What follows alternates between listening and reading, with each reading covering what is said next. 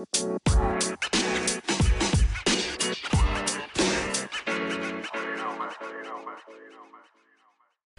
is going on, y'all? Welcome back to another episode of the Ernie Good Day podcast, we have a driving belief that people are stronger, more resilient, and far more capable of things than they believe in or are even told are possible.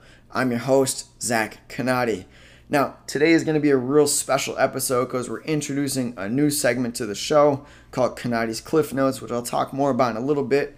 But before we dive into that, I got a quick ask for y'all and that is if you find any value out of today's episode, or as a matter of fact, any episode for that matter, please go ahead and implement it into your daily life and your daily routine, right?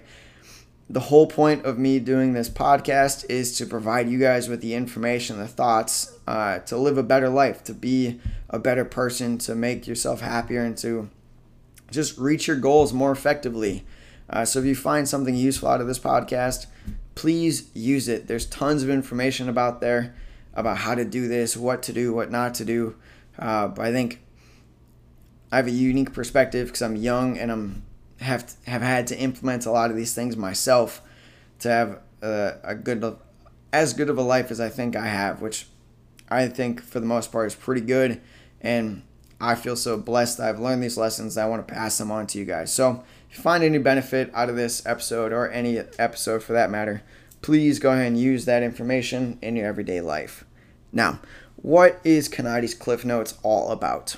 Well, most people don't like to read, and I've been blessed with uh, finding a genre of book that I actually enjoy reading, and that has been uh, mo- started off as things about biology, physiology, nutrition, uh, you know, things I was interested in school, but it's also been personal development, you know, how to get over anxiety, how to be a better man, how to be a better leader. And now it's shifting into business, right? How to start a business, how to run a business, how to be a business leader, because uh, that is an area that I want to grow a lot more in. And in the next couple years, I'll be starting my own business. And so I need to, you know, foster the knowledge that I have to be more effective when I actually do that. And I would do it now, but I'm in grad school, so it's not really going to work while I'm in grad school. Uh, so basically, this episode is to provide the Cliff Notes version of the books that I'm reading to you guys to provide you with the same amount of value that you would get from the book, but in a Cliff Notes version, so much more abbreviated version. And so it saves you guys some time, some energy, and yet you're still getting a lot of bang for your buck. So that's what this segment is going to be all about. I'm hoping to do one about once a month. Uh, it'll kind of just be when I finish books as they go, is as these episodes will come out. So let's get started. What book are we reviewing today? And that is a book called Why Leaders Eat Last by Simon Sinek. Uh, he's a five time New York Times bestselling author. He was an instructor of strategic communication at Columbia University, and he kind of got his fame started off by a TED Talk on business culture. And a lot of his reason for reading this, uh, for starting this book and writing this book is because 80% of people today hate their jobs, which is really quite sad when you spend a third of your time sleeping and another third of your time at work on average, if not more. Um, so the fact that 80% of us hate our job and more, at least a third of our lives is, is kind of sad. And you know, it, it, uh, yeah, I don't know, it's sad and it makes a lot of sense as to why people are having so many issues, not just with the outside stresses, but they spend a third of their lives kind of feeling shitty. So, what's the main point of this book, right? What's the thesis statement? And that is the human need to feel connected and safe in our teams in order to perform the best our, at our most altruistic level. And we do this through circles of safety. And I think we all kind of understand the concept of a circle of safety, right? It's like your circle of friends, uh, your circle of people you surround yourself with. You hear a lot of really successful people keep your circle small, keep it tight. Uh, and that's kind of what this is all about is how do we build circles of safety why are circles of safety the core reason that we have to uh, be or that we need them to perform at our best and then there's an underlying concept of what it means, and that is servant leadership, right? That's where the leaders eat last come comes from. Us as leaders, and I'm going to assume all of us are leaders in some regard in our lives, whether it's family, whether it's a friendship, whether it's a manager at a job, whether we own our own company, or, you know, if you're just an average person and you have some random person who's watching you throughout your life, right? All of us are leaders in some regard, whether we think so or not. And so I think this is a critical book to read. But us as leaders are meant to be the ones to put our foot forward, right? We're supposed to be the ones who are essentially the bigger person. You know, we eat last, we sacrifice for those that we serve uh, in order for those that we serve to be better off. And I think it's really critical, and this book brings up the topic a lot, is thinking about these through uh, evolutionary an evolutionary lens, right? Like, because a lot of this was developed back when we still lived in tribes, right? There's a biological concept that we'll talk about, uh, and there's an emotional concept that stems back all the way to when we were in tribes as to why we have evolved and developed this way as a species. So just keep that in mind as we talk. But I think it'd be a, a good place to start off is how did we get here uh, to a place where 80% of people hate their jobs? And that as well, the roaring 20s, the 1920s was unprecedented growth. It was just after the First World War. And so we were seeing innumerable amounts of you know inventions, technology development, and wealth production in the country. Uh, so much so that people want to capitalize on that. And in an unethical way, banks started promising more than what they could deliver on. And then, as we all know, in the early 30s, the Great Depression happened and that is where the stock market crashed. Uh, about 30% of the country became unemployed, and people are, you know, there's videos of history school standing in line where they're just waiting for their single meal of crappy soup and dry bread for the day. Uh, and so then we're in the Great Depression. It's universal struggle across the country. And then in the uh, early 40s, the Great uh, World War II happens, and America has to join in the world world war and we're still struggling from the great depression but you know now everybody has to set aside their differences to fund the war effort so men of warfighting age and are shipped off across the seas to go fight in the war whether that be nazi germany or imperial japan the other uh, axis forces and everybody left at home especially women so it was their time to step up and to support all those men over fighting the war, right? All those young and brave men who left their homes and are dying to fight the war. So women uh, went into the workforce in masses for the first time in history. Uh, children, you know, there's a lot of social programs that are developed at this point in time. The National School Lunch Program, welfare comes around, all because people are struggling and we need to uh, rally behind each other, right? So there's almost a sense of camaraderie and fellowship through the struggle that is being developed in the na- in the nation. And 44 comes around. Uh, we win World War II, right? The Allied forces do, and Nazi Germany is defeated. We drop the bomb in Hiroshima and the other one, and oh, I forget the other city, but right, World War II is over. So all the soldiers who didn't die return home, and boom, everybody's so happy, everybody's elated. Uh, they're living off a massive high. And again, we have another season of unprecedented growth, technological development. Businesses are booming, wealth is at an all-time high, and people are so happy they're getting happy in the bedroom. Uh, so we have the next generation, the baby boomers. About 74 million babies are born in the next decade or so. Uh, between the late 40s and the early 60s, that 20 year period, it's like 74 million people. And these people grow up with unprecedented amounts of wealth and prosperity, right? They've never really had to know struggle because this is still a point where you don't have to go to college. You can work a blue collar job and afford a nice house, afford a car, and afford to put food on your table and not have to struggle that much. You know, things aren't crazy good, but we're getting luxuries that we've never had before. Televisions are coming in, you know, all these crazy appliances are around. And not to say that they're were no issues because we all know uh, this is the heart of when the civil rights movement is starting is in the 60s and uh, equal pay and all that is going on so not to say that there weren't any issues but it is a time of unprecedented growth financially at least uh, for most people and lots of wealth So the boomers are now, you know, in the 60s and 70s, they're now graduating from high school and college and they're entering the workforce. And being that they have never lived in a time of struggle, they are expecting and entitled to, they feel entitled to all this wealth and they want to protect it, right? So at any cost, I'm going to protect the wealth. And the corporate structure beforehand was more of, well, let me help on my neighbor, right? Because all those people are coming back from World War II and it's this national identity, and national sense of camaraderie, and let me let me help my neighbor because they'll help me, right? We just spent the last umpteen years fighting a world war where that was the only way we were all going to survive. So now we take that practice into business, and here we go. However, boomers uh, did not have that mindset, right? They did not have that shared struggle, that uh, continued reason to help their neighbors. They grew up with getting everything they wanted, right? Having a food over the table, getting clothes put on their back every year. And so they started to put profits before people. They started to say, you know what, it's more important for me to make my numbers this quarter than it is for me to make sure Joanne and Joe down the hall are doing okay at home and that they still feel valued and safe at this workplace. It is more important for my shareholders to have a high value because that means the company is going to do well. And if the company does well, that means I'm going to make more money and I'm going to perfect, uh, protect, excuse me, this new, you know, this wealth that I have that I desperately cannot lose because losing that would mean struggling. I don't want that.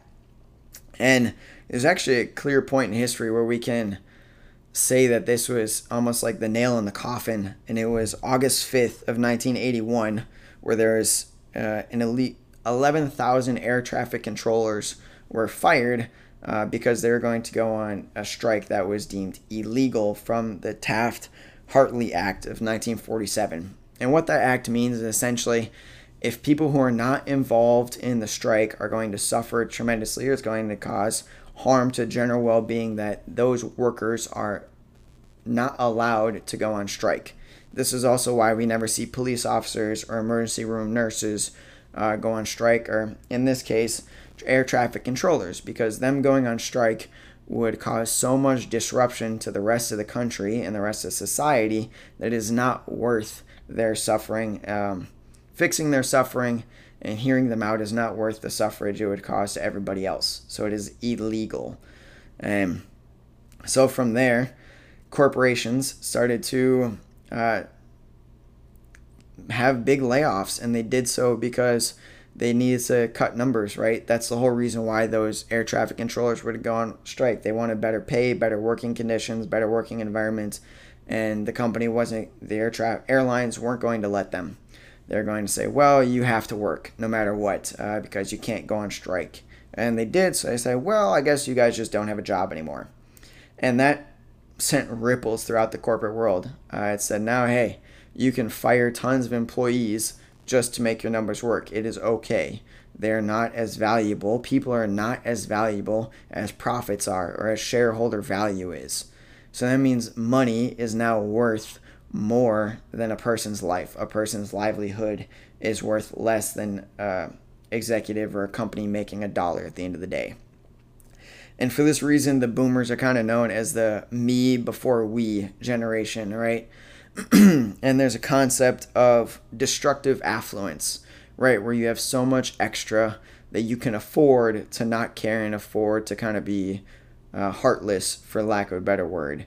And put the profits and put more affluence above uh, the right thing to do, which is take care of people, right? And then that kind of leads us, that's kind of, we're at the tail end of that generation. And I'll talk a little bit about millennials at the end, but this is where now we have so much affluence, and millennials, at least people of my age, uh, don't really see why corporations are all about money, money, money, money, money, money, money. Like, yes, we love our money, but most millennials want to feel that they're contributing to something, that they're making a difference somewhere. Uh, it's less about just get, making the most money and it's more about feeling the most fulfilled at a company and that we're supporting society. So, and this, then there's also a story in the book where it talks about how to change this and that there's a, a select group of companies, the 20% of people who like their jobs, the CEOs and executives of those companies actually take a different approach and that is arguably the better approach for people. And the book argues that it's better for business as well. And it's illustrated by a story about a gentleman named Bob Chapman who buys a, a manufacturing plant called Barry Wehmiller. Uh, and he essentially, it's in distress when he buys it. And he turns around to be very profitable and very um, forthcoming. It becomes a leader in its industry again. And the story kind of takes place. There's two events that cause Bob Chapman to really uh, alter his way of leadership, alter his way of dealing with the company. And those are the first one is he was sitting there right after he had bought acquired the company and he's kind of just walking around the sales floor and the factory floor to kind of just see what it's all about. And this factory floor was uh, driven by bells, right? So it was a bell when employee workers had to start working. They had to walk up to the machines, turn them on, and do all that. There's a bell for them to go on break. There's a bell for them to go on lunch. There's a bell for them to come back to lunch and start working again. There's a bell for them to go on their afternoon break. And then there's another bell for them where they can leave. And it's a very uh, robotic and rigid and relentless system that these employees must work at. Also, if they wanted to get a spare part to fix the machine, all the spare parts were under lock and key and they had to check them out. Uh, the factory workers on the floor also had to use a payphone to contact their loved ones if they were going to be stuck at work or if they were going to be late, uh, you know, if there was an emergency or whatnot. Whereas the office workers were given the freedom to use their phones at will. Uh, they did not have to clock in, they did not rely on a bell system to start. And, you know, I first read that part and I was like, well, you know, that, that kind of makes sense, right? Like, if you want the factory to be as efficient as possible, uh, then having a bell system so that everything starts at once, everything is on a very clear, consistent schedule. It makes you know budgeting, profiting a lot easier. And then you know you read and you realize like, well, that's the whole point, right? If you're looking for profits first, yes, that makes sense. But if you're looking at, excuse me, people first, that doesn't make sense, right? Because now we're causing people to be at harm. We're making people's livelihood the expense and this is illustrated because Bob Chapman, before the first bell goes off, is watching a couple of the factory workers. Um, they're having coffee in the break room and they're talking about the sports games that went on that weekend. They're making bets, you know, they're telling telling each other about their lives. They're laughing and they're joking around and all around just having a good time, looking like they actually enjoy themselves, that they look forward to, as people call it, the um, water station talk, right? And then he tells it of the bell goes off. Bring, bring, bring. And it's like all the energy, all the joy just drains from their face and it's face and replaced by sullenness and sadness. And they just kind of drop their coffee and slug over to their machines and start working for the day, almost like sad, depressed robots would. Um, and it, he said it, it was the first time that he had ever seen a, a response like this, right? He said it hit him like uh, different than it had at other places because he'd seen this before, right? This was not his first business he had acquired. And the next thing is he has an interview with one of the long term employees. Uh, he was middle management and he was actually just gone back from a three month trip of working and installing projects with a very high up customer and client of the business, right? And he was installing parts for them. He'd been gone in Puerto Rico, so pretty nice place, I would say, for three months to make sure this install was going well. And he said, you know, he's in, talking with Bob Chapman, and Bob Chapman is trying to get like an idea of what's going on in the business. You know, what are the workers saying, and how do we make this better? How do we turn it around? And he said, you know, he asked him a question first. He, says, if I'm honest with you, am I still going to have a job tomorrow? And Bob Chapman says yes. And he says, if anybody has an issue with you, you call me and I will take care of it. So he takes a deep breath. well, it se- and he says, well, it seems that you guys trust me a whole hell of a lot more when you can't see me than when I'm sitting right here. It says, when I'm sitting right here, I have to clock in, I have to listen to a bell system. I can't go to the office where the uh, rest of the employees are, the office employees. I have to you know, clock in and clock out when I want to go to lunch. I have to use a payphone if I want to call my wife and kids, make sure everything's okay. And uh, I have to check out parts if I need to fix my machine. He said I had a whole lot more freedom when I was over in Puerto Rico than I do here. And he, Bob Chad was kind of taken aback by that. And that actually was the first time that conversation, that interview with that employee was when he started to make changes. And those first changes were there's no more payphones, they're all replaced by free telephones, landlines. There was no more bell system, and employees uh, did not have to clock in and out for to start their day and to take their day off, right? So it gave employees a lot more freedom. And essentially, what Bob Chapman was doing was he was telling his factory floor workers that he says, I trust you. I trust you to do your job, and I'm going to provide you an environment to show that to you by letting you work on your own, right? Letting you take a bathroom break when you need to, letting you call your family when you need to, and letting you trusting that you're going to get your work done as you need to and as you see fit to your best abilities. And there's a couple other changes. You know, they took away restrictions where factory workers could go up to the offices, officer office workers could go down to the factory, um, and he's injecting empathy into the company. And what happens later on, it's illustrated by a story of a factory worker who has a medical emergency with his wife who has cancer, and he needs to stay home and be with her so that they can take care of this situation. Um, the only issue is he doesn't have enough paid vacation days uh, that he needs to to be home with his wife long enough. And at this point, the company had kind of switched its culture. And an incredible thing, an incredible demonstration of humanity comes, and that is other factory employees and other office employees actually offered and had their paid vacation days transferred to this gentleman so that he could take paid time off to go be home with his wife and take care of his wife and kids and not have to worry about losing his job. And that's kind of a demonstration of what we would all want, right? That's the kind of culture that we would all want to work in one day. One where our coworkers are willing to sacrifice for us, for the betterment of us, and where we're willing to sacrifice for the betterment of our coworkers. Where the people who work there are put above the profits, right? Where the people are valued more than the dollars that they bring in. And what happens is that people work harder. They're willing to work longer. They're willing to sacrifice for a company that they feel valued and heard at because of what we're going to talk about next. And that's the biological reason for all of this. You guys know I'm a personal trainer and soon to be dietitian at heart, so I love the body, I love biology. And my first question is almost always okay, what about my body is making this the reason it is, right? Because yes, as much as we are spiritual and mental beings, we are still we are still having a biological experience, right? If we have low blood sugar, there's going to be certain things that happen to us. If we're dehydrated, there's going to be certain things that happen to us. And there's only so much that our willpower and our mental power can do. While it can do a lot, uh, our biology is still going to play a very large role in that.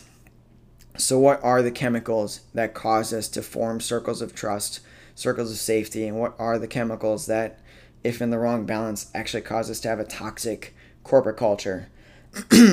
And there's there's four ones that when balanced well form really strong and really robust circles of safety and cause us to be generous and cause us to endure and cause us to you know fight and form bonds with those around us. And then there's one that kind of disrupts all of this and can actually um, hijack one of the chemicals to really propel us down into a toxic corporate culture. And so the four ones that when in balance uh, are they're endorphins, which are pain molecules, right? Endorphins is a contraction between endogenous morphine, so it's our body's pain molecule, pain suppressant. And we used to get this, right? We talked about from uh, evolutionary lens why is this important? Well, if we have to go on a long hunt and we have to run miles and miles and miles and miles and miles for hours and hours and hours to track down a gazelle or an animal of prey so we can eat, that's going to be painful, right? Uh, and so we need something to kind of buffer that pain so we can keep going. That is, uh, those are endorphins. And this is essentially a biological willingness to suffer, right? The next one would be dopamine. So this is a lot of people associate with this of the molecule of pleasure, and it's not quite correct. It's more accurately described as a molecule of motivation and pursuit in terms of goals, right? So humans are a goal-oriented species. Uh, I don't care who you see, how lazy, unmotivated they are. They are a goal-driven person whether that be just to get food, whether that be to watch the next episode, right? Whether that be to find the coolest next TV show or the coolest pair of shoes or the coolest outfit, right? Or get the brand new iPhone or whatever it is. We are goal oriented. Um, people just happen to have bigger or smaller and different goals. That's the only difference. But as a species, we are incredibly goal oriented. Again, we need to be goal oriented to survive, right? We need to build shelter. We need to take care of our young. We need to hunt. We need to protect each other, all in order to survive. And so dopamine is it's really great because every time we see ourselves, we can tangibly see we're making progress towards an end goal, we get a hit of dopamine. Right? And today the big talk of dopamine is around social media. Every time we get likes on a post, boom, we get a hit of dopamine, right? Every time our post gets shared or we have some famous person commented on it, right? We get a hit of dopamine.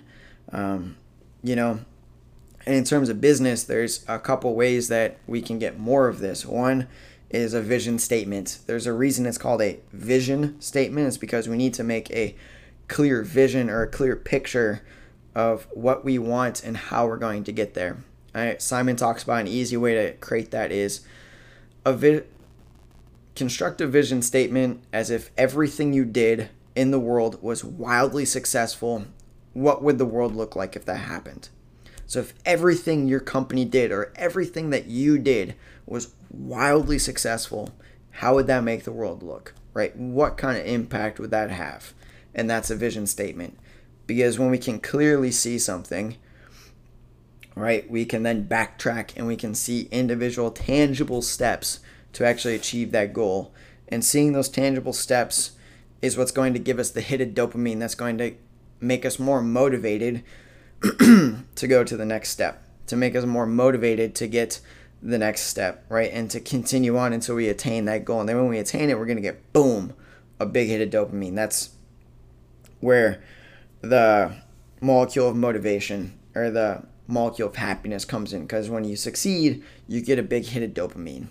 So, worthwhile goals with a clear vision statement and tangible steps in order to get that. So, those first two are kind of like the driving force factors, right? That's going to propel our company and our group sideways. These next two, though, are actually what's going to keep us in having a tight social bond, a strong um, circle of safety.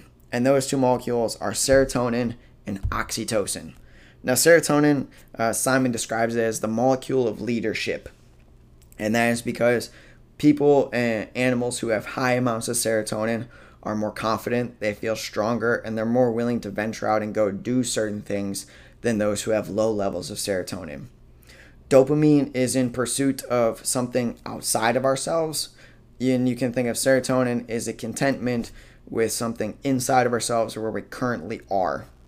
And if we feel safe and we feel okay with what we're currently at, we're more okay to go out and venture and try new things, right? So leaders who feel that they are appro- they have the approval of their constituents, the approval of their followers, are more willing to lead them directly and are more willing to go out and fight for their people, right? Because they know that they have their people backing them up. Um, and the cool thing is, it's also contagious, right? So if we see somebody approving, if we approve of somebody else and like we're helping us, which is a great way to have serotonin released, is helping and then being helped.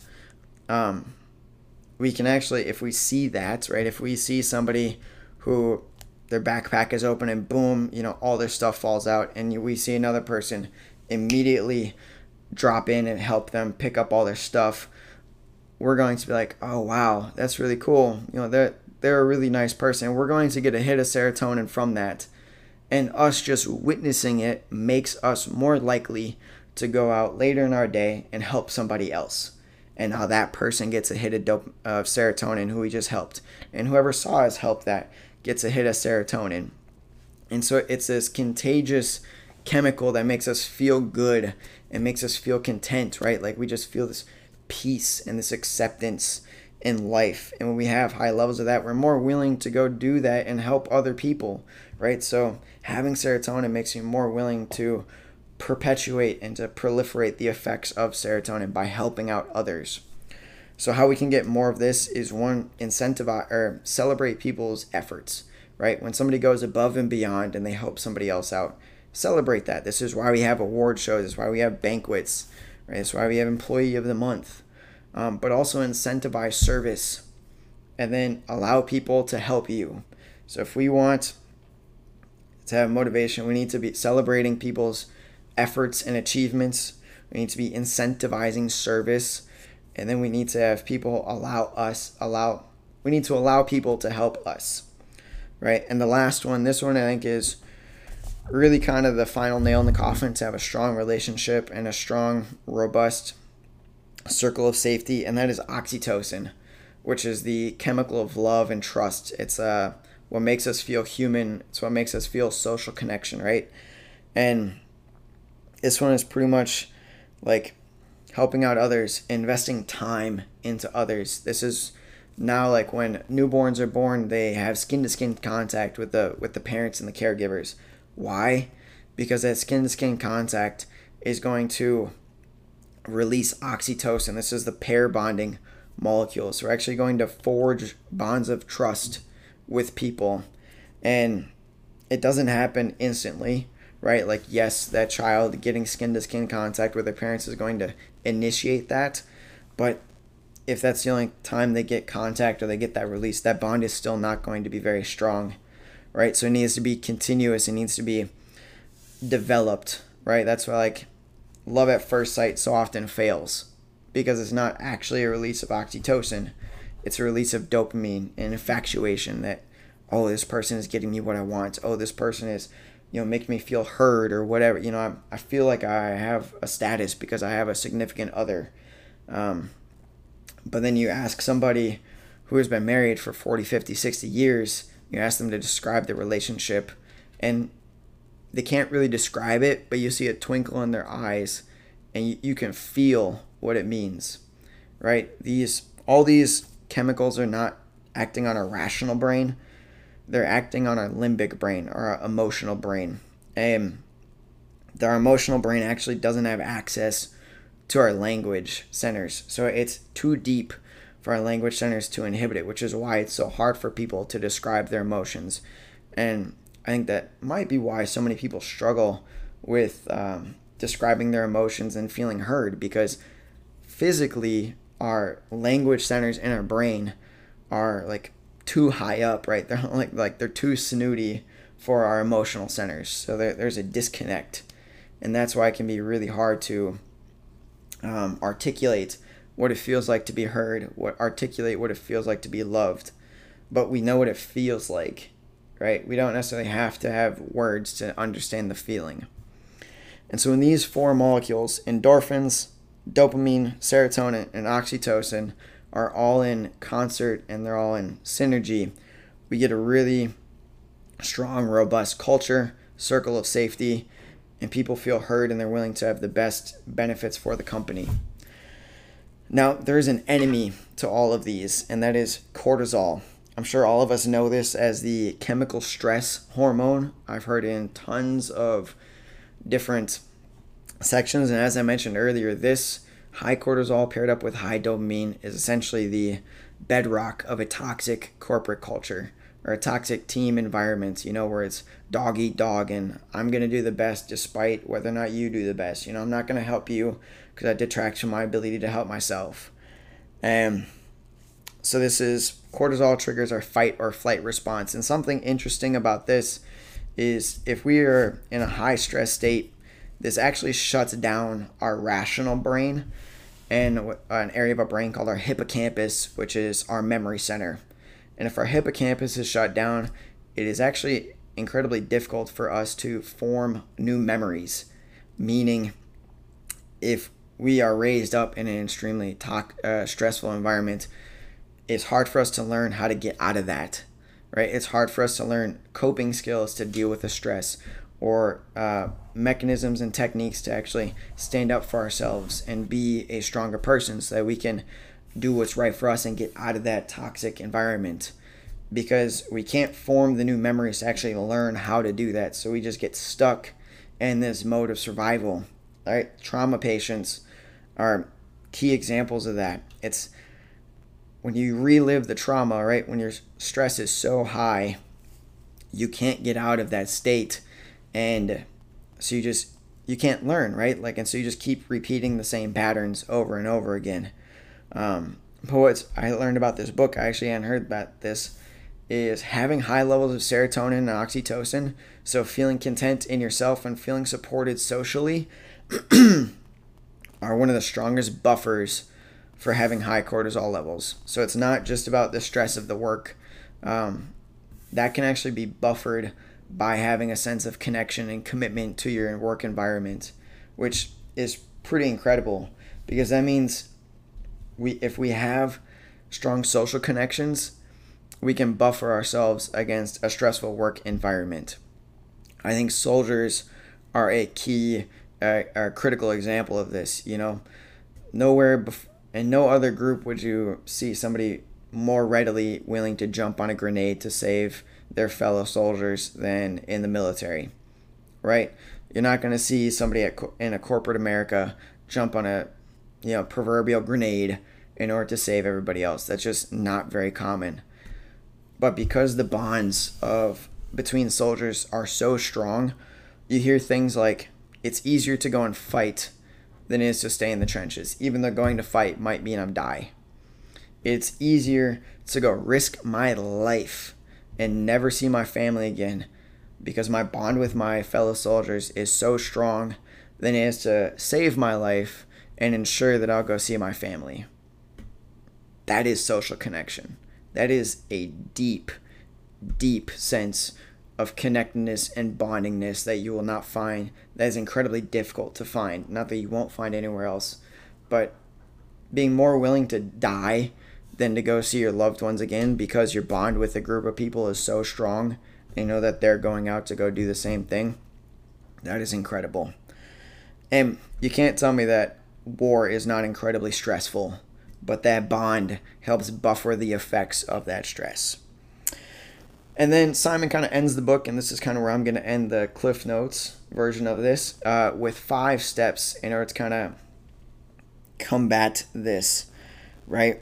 And this is, well, the first one, it's actually six. I added the first one. The first one is be a leader, right? Be the person who initiates these steps, be the person be the bigger person, right? Be the one who puts effort into other people because as we saw with serotonin, if we see somebody putting effort into somebody else, that's contagious and that person who sees it or that person who receives it is now more likely to do that to somebody else. So step number 1 is be a leader. Step number 2 is to like bring people together. Real face-to-face connections, not any of this virtual bullshit or social media bullshit because we all know it's not anywhere close to the same as in person, face to face contact, right? If you meet somebody on an online dating site, you don't really know anything about that person until you meet them in real life, right? There's always that little voice in the back of your head that maybe they're a catfish. They're not actually this great. Maybe it's just like an old creepy dude in his underwear that, you know, living in his 80 year old mother's basement that's just, you know, creeping on you. It's not actually the person you want. Number two is Dunbar's number, and this is something we didn't talk about, but it's maxing connections at about 150 people. And there's an archaeological reason for this, which is our tribes, when we were tribal about 10,000 years ago, uh, maxed out at about 100 to 150 people.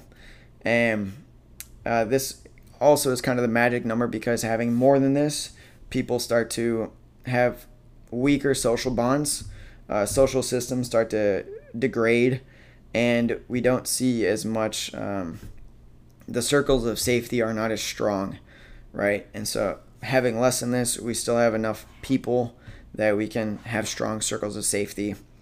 And um, also, 150 people is about the max number of people you can remember and actually know personally Uh, more than that, some people can remember more, some people can't, but that's kind of the average where you can have a real relationship with about that many people. Number three is meet the people you help, right? So if you're helping somebody, it's you know donating to a cause, go out to that cause, you know, meet those people because it's going to make it much more real and much more uh, uh, visceral to you, right? Like you're actually going to be able to feel what you're doing is worthwhile instead of just you know clicking a button because distance or what's in the book describes it as abstraction makes it easier to you know not care not act with humanity. And i think we all know that uh, based off of cyberbullying. I actually just yesterday had a buddy send me pictures of somebody yelling at him and actually caught, saying a lot of racial slurs to him because he's asian uh, because simply because he does sumo deadlifts not conventional right? And he's like oh you're cheating man and you know he's like get your ching ching kong and go back and do conventional deadlifts and like really things that I can guarantee you that person would not say if they were in person. Um, and so I think just being in person with people and actually meeting who are helping is going to make it a a lot more real. Like yes, what the work that we're doing is real. It is tangible. We can see the effects of it. Uh, but two, it's also going to almost force us to be more. Uh, act with more humility and more humanity towards people, which the world is definitely lacking today. And the last one, or no, sorry, number five, not the last one, is give time more than money, right? I think this can be summed up by uh, if you had two friends and you're moving, and one sent you a check of you know five grand to pay for all the moving people, the moving companies, and everything you need to move financially, but another friend actually gave up their entire day to help you pack boxes, pack them into the moving truck, and then move them to wherever your new place is and unpack them. Which of those two friends do you value more? Do you value the one that paid for everything but wasn't there, didn't give you their time of day? Or do you value the one who gave you their time and actually invested their time and energy into you? Um, and I guarantee you, almost everybody would say the person who gave their time is more valuable than the one who paid. So give your time to people, right? And that's where that leads to the first step. Be the leader and start the process, kick it off. And the last one is be patient, right? These things don't happen overnight. Uh, we talked about this stemming all the way from the 60s. That was 60 years ago, right? It's 2022, and this didn't start to the mid 60s. So, right, it's going to take time, it's going to take patience for a vast number of cultures to change. However, we can start changing them on the small scale.